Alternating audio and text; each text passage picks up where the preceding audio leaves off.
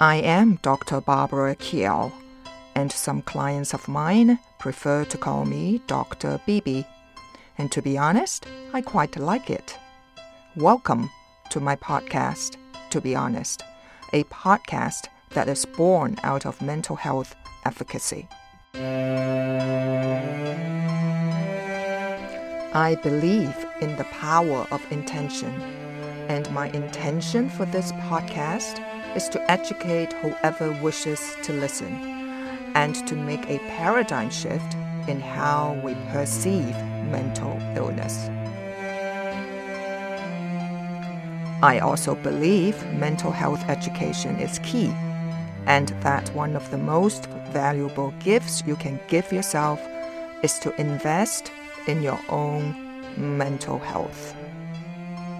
Let's face it, we all need to learn how our minds work and have the skills to deal with life's ups and downs. And more importantly, let us strengthen our ability to better connect with and support each other. Strong, empathetic, nurturing, and caring relationships have the power to prevent everyday challenges from becoming more concerning issues like mental illness. The responsibility to renew focus on your own mental well being begins now. Let us set the energy of this episode together. You may wish to put your hand on your heart and close your eyes unless you're driving or operating some kind of machinery. So take a deep breath in. And as you exhale, let your thoughts go. Let your worries go. Let any tension in your body go. Let your past go. Now take a moment to plug into the greater energy of the universe. Feel your heart and imagine us all connected in a unified field of divine white light.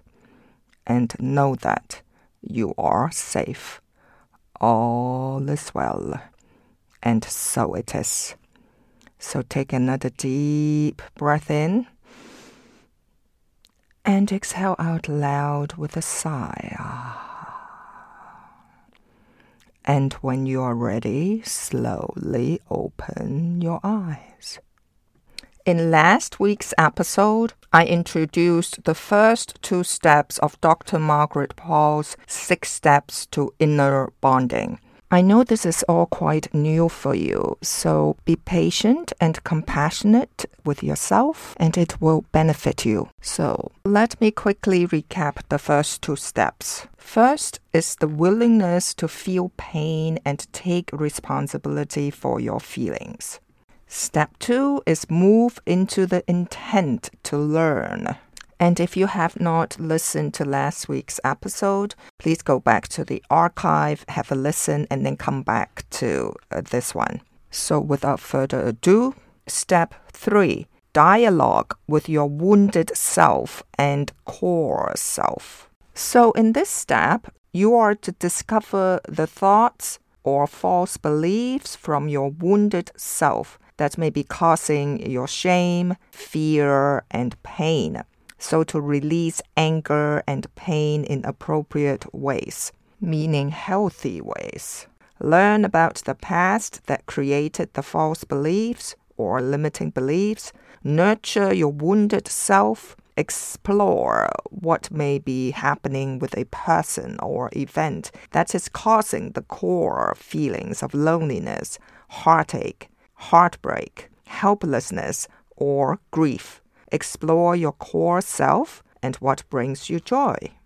So, before I go any further, I believe it's important to define some of the terms that we are going to use here before using the six steps. And let me start with the core self. Now, according to Dr. Paul, our core self is our true self or essence or higher intelligence the part of our soul that exists within our body. It is helpful to imagine the core self, that means your core self, as a bright and shining child. I'm sure many of my listeners do know that we all have an inner child within us. The natural light within that is an individualized expression of divine love. This aspect of ourselves is actually ageless. It always has been and it always will be, and it evolves through our life experiences. Now, our core self also contains our unique gifts and talents, our natural wisdom and intuition, our curiosity and sense of wonder, our playfulness and spontaneity, and our ability to love and connect with others. So, this is an unwounded aspect of our soul. Remember that. It can never be harmed. It was never touched by any abuse we suffered as a child. Instead, the core self was hidden away. It waits to be retrieved through a healing process. Because of this unbroken part in each of us, healing is possible and therefore can occur. Healing is apparent when you have retrieved and deeply know and value this aspect of yourself, who you really are, a child of the divine. It is unconditional, so by practicing inner bonding, it leads to healing self abandonment and the reclaiming of your core self. When you hear me using the term inner child, I am referring to the core self. The part of self often communicates with us through our feelings. Therefore, time and time again, I emphasize the importance of feeling our feelings, both uncomfortable and comfortable ones. Why? Because your inner child or core self is an infallible inner guidance system. It lets you know through your feelings what is healthy or unhealthy for you. The feelings you may experience coming naturally from the core self are the joy, peace, and love that, as an adult, are the result of being loving to yourself and others. Now, the core self also has the natural feelings of sadness and sorrow. For example, over people's inhumanity to each other, feeling of loneliness when you have no one with whom to share love, heartache and heartbreak over others' mean and rejecting behavior, and various kinds of loss. Grief, naturally, over losses, helplessness over others' choices that you are not in control of, outrage over injustice, as well as fear of real and present danger, the fight or flight response. So these core self feelings of life need to be attended to by you and nurtured with deep compassion. On the other hand, the feelings that come from the wounded self as opposed to life are anxiety, depression, anger, hurt, aloneness, neediness, emptiness, misery, guilt, shame, fear of a perceived rather than an actual threat, and so on. Now, these feelings are letting you know that you are off track in your thinking and behavior.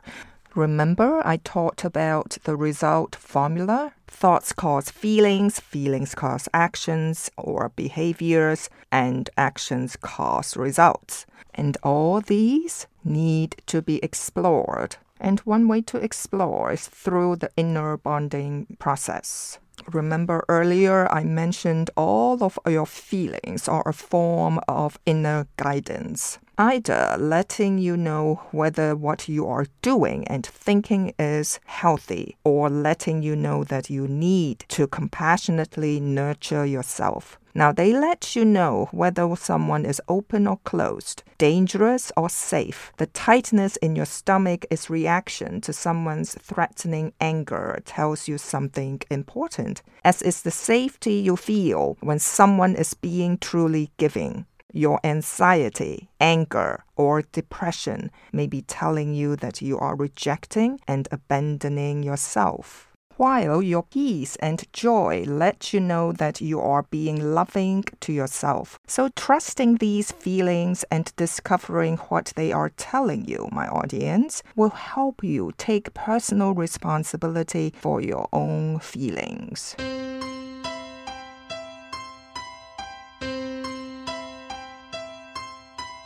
Next term is the wounded self. It is helpful to imagine the wounded self as a wounded child who learned to be an unloving adult. You see, our wounded self is often a mirror image of one or both of our parents. Even though we may have said, I will never be like that, our wounded self may have learned to be just like our parents. Another word for our wounded self is ego, E G O. Unlike the core self, which is a feeling aspect of us, right? The wounded self is a thought aspect of us. It is housed in a part of the lower brain called the amygdala.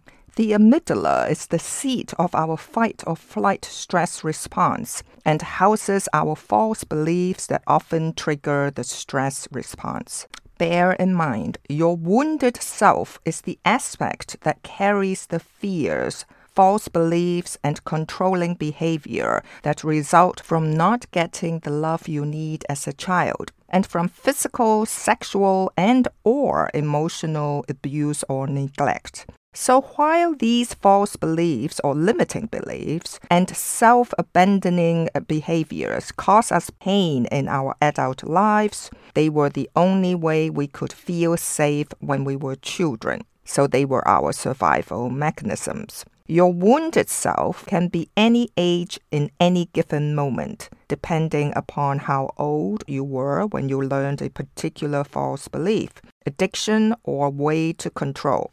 So you see, the wounded self is the aspect of you that may use food, drugs, or alcohol to numb out fear, loneliness, heartbreak, and helplessness over others and over situations. Furthermore, the wounded self always fears being rejected, abandoned on the one hand, and being engulfed, smothered, controlled on the other hand. In other words, the wounded self fears loss of other and loss of self because it does not know how to manage rejection without taking it personally or to set appropriate limits against engulfment, such as drawing boundaries.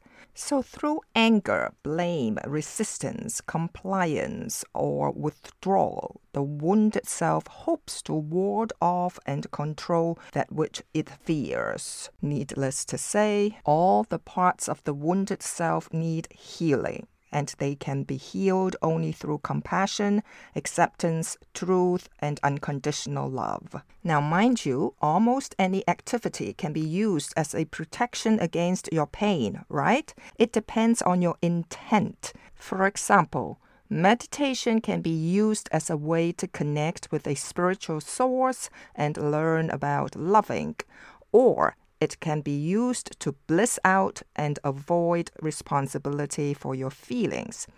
There are many people who have meditated for years without improving the quality of their lives because they have used meditation as a way to avoid pain rather than a way to learn.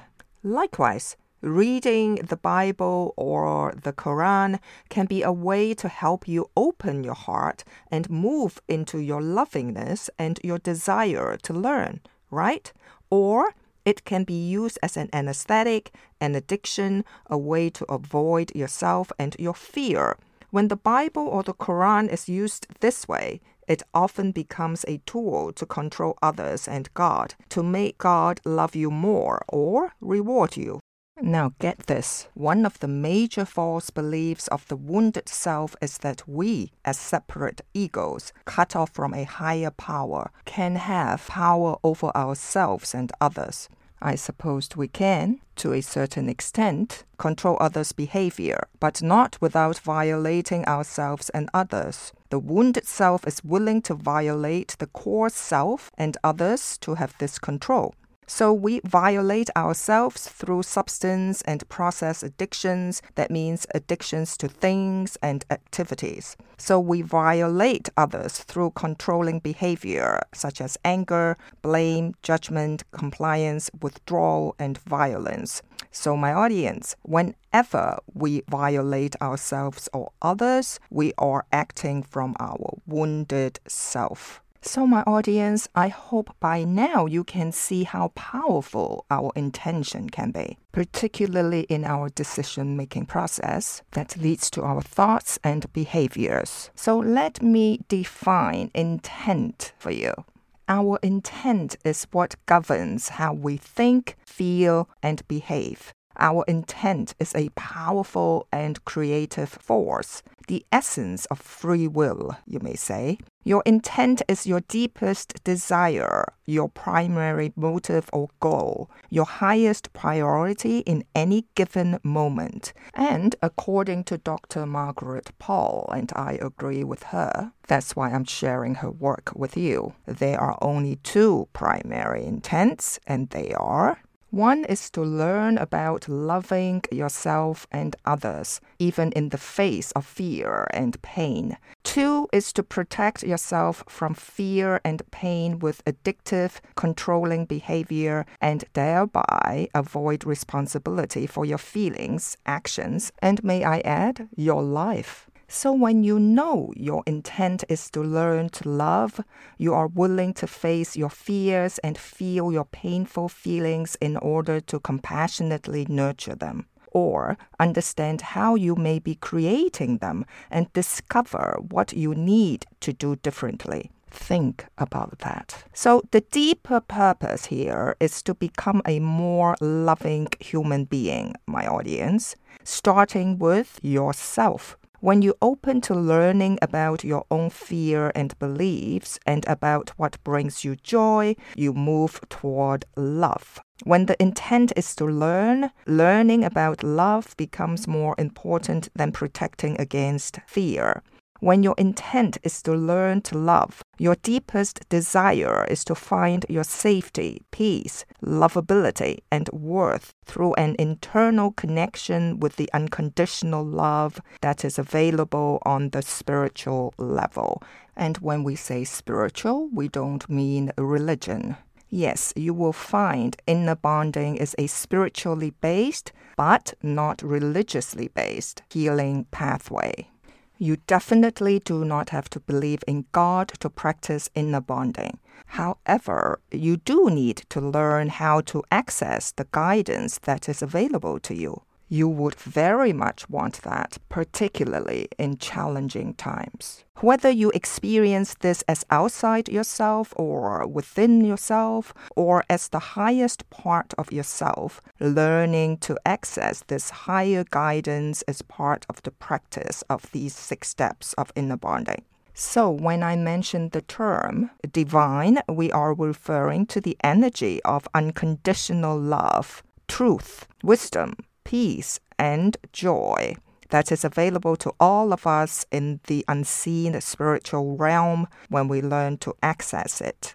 So, universe refers to your personal experience of the divine. May it be a person, a light, a presence, an energy, nature, or even your religion can be if you believe in God. So, here we use the term divine, spirit, higher power, higher intelligence interchangeably. So when we use the term spiritual guidance, we are referring to information coming through your mind rather than from your mind. And also from your personal experience of the following divine, nature, God, Jesus, Buddha, Allah, a guardian angel, shaman, mentor, director, teacher, a saint, a beloved deceased relative or pet, an imaginary being, a light, a presence,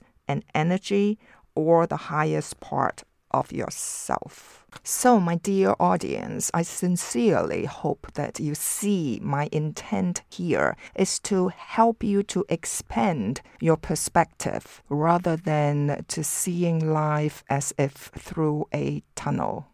Well, well, well, it's obvious there is more to explore and discover. So we shall continue next week. Thank you for listening, and until then, stay safe, learn heaps, and find the courage to expand your perspective.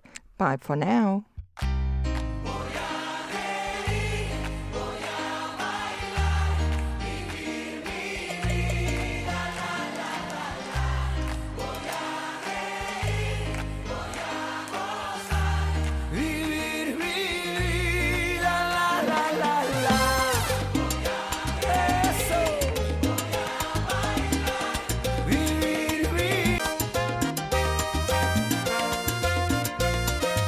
You can find this podcast, to be honest, on Apple Podcast, Spotify, and my website, www.drbarbarakiao.com. D R B A R B A R A K I A O dot com.